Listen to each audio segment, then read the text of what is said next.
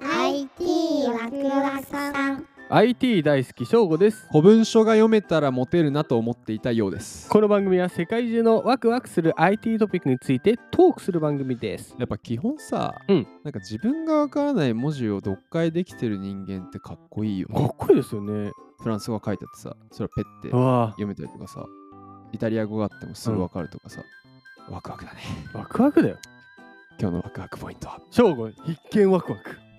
誰でも古文書が読めるようになるのタイトルです。C ネットジャパンさんからお借りしましたタイトル「崩し字の古文書が AI で読める読めるぞ」突版印刷解読用スマホアプリを開発やってくれた突版さんトッパーさんも V- AI、ね VR もやってるしねそう技術今突回古文書破印刷ははい崩し字で書かれた古文書を撮影して現代の文字なのにうん解読できるスマートフォン用アプリを開発したと、最高ですこれさ写真すごくないもう奈良京都の書物みたいなねでもなんかおじいちゃん家とかにあ りそうあれすあの蔵の下からすさごくない巻物パカって言ったらさこれが出てき てさおじいちゃん何者なのうちうんそう2023年1月に iOS アプリのベータ版を公開し、うん3月より Apple Store はで販売する予定と。はあ本当にこれでもさすごい技術じゃないっていうかいやあれかつまりステップとしてはもともと古文書を読める人を集めてそうですよ。その人たちののデータをあデータというかノウハウ情報うをんデータ化して、そういうアルゴリズムに乗せてアプリ化したわけだそうです。まあ、AI で解読できるように勉強させました AI に。すごくないそうでこのアプリを使うとスマートフォンで撮影した古文書の崩し字を誰でも簡単に解読できる。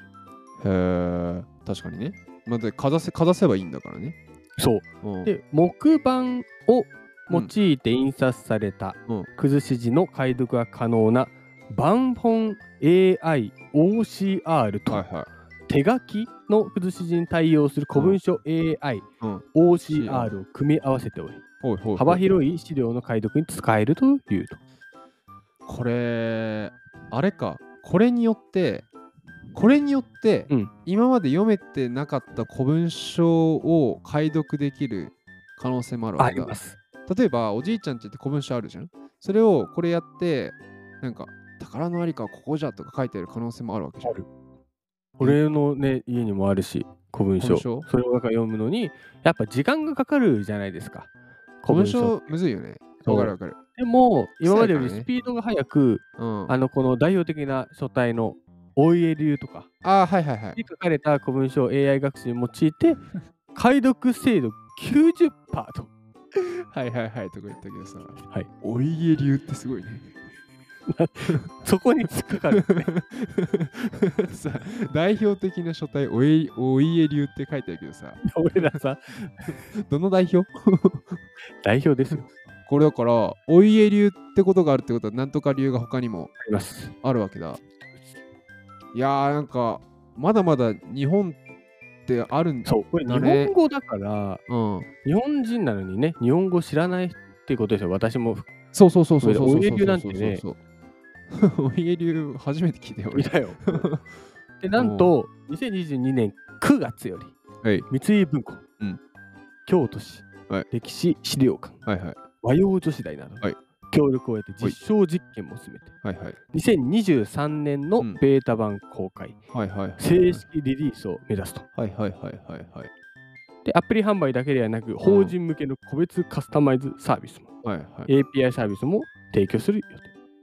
おお、API 連携してほしい。あまあ、あれか、スマホ買えばいい。あ、さアプリ買えばいいのか、そうだね。僕らは。そうです。で、アプリ買って、じいちゃんち行きゃいいんだ。そう。はあ、これまた、あれやんな、特殊な。特殊だよ。 久しぶりに特殊な IT テック来たね。そう。突破印刷は同うんアプリで API だったり関連事業の展開により、2025年までに約3億円の売り上げを目指すと。あ、行くだろうな。いく。その先にあるよ、きっと。古文書解読した先に、お宝があります。眠ってる。はいひたすら文字をデータ化してるってことですよね。文字を、ああ、写真撮って写し込むと AI が勝手テキにス、トであ、これオイリューじゃんってなるわけだ。なるわけです。はあ、賢っこれなんで今日この記事選んできたんだいこれはですね、やはり古文書、書物、うん。これデータ化するのむずいなって、ずっと思ってましたよ。うん。まあ日常生活にありふれてるからな、古文書はな。古文書が。右向いたらそうだもんね。そううん。まあ、手書きで書かれてるからさ、うん。誰かが読まないといけない。そうね。うん、ただこれをスピード感。うんうんうん。今までおそらく図書館とか、はいはい。あとはなんかこう、昔の遺産に埋まってた本とかをうん、うんうん。研究員がうん、一冊一冊読んで、それをあーそっか日。本語に変えてそれ用の本をまた 1, ページ目から作るとはいはいはい。これをずっと多分今までやってきたとあーだから多分ま。なるだ間に合ってない書物がたくさん存在していると、ほどはいはいはいはいはいはでい。もこれが開催されることによってリリースされると知らまだ知らなかった歴史についてもっとうん、早く、あ、でもそうね。そうで私は正吾はうん。ついに古代文字までもメソポタミア。メソポタミア文明の文明の謎歴を史だったりあとはもうピラミッドに書いてある文あ字だったりあ。をはいはいはいはい。スマートフォンでスクショをしスクショとか写真を撮っはいはいて解読できちゃいます。あ、確かにさ、これあれだな。旅めっちゃおもろくなるな。おもろくなる。これだから、省吾が言った通りで、僕これ記事の時に、いや美術館の人たちめっちゃ助かるだろうな、これと思っおて。でそれ言ったようにさ、ひ大体このオイルを読める人って多分少ないからさ、うん、その人がね、必死にやっで、また文章量半端ないからさ、うんでそれを分担してさ、これ写真でペーってやってったらさ、読み込めるわけじゃん。で、そうなっていくと、やっぱり宝のありかっていうのがみんな見つけられ見えてるくわるねけじゃん。まあ、あとやっぱ単純にその言葉の壁を越えていくのいいよね。これいでい日本語になります、で英語に直してもいいし、フランス語に直してもいいわけじゃん。そう。そしたら海外の人も古文書を見て、こう、なんや、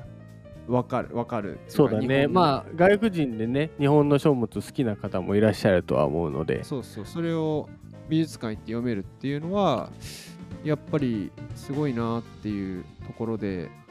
まとめます今日のまとめてください。一言。やお家流。っぱそうだよね。お家流は代表的な書体なんです。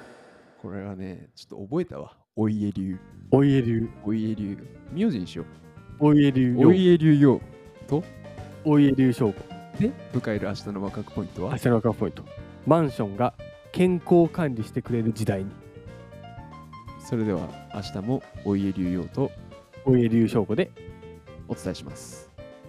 それではまた次回です。す。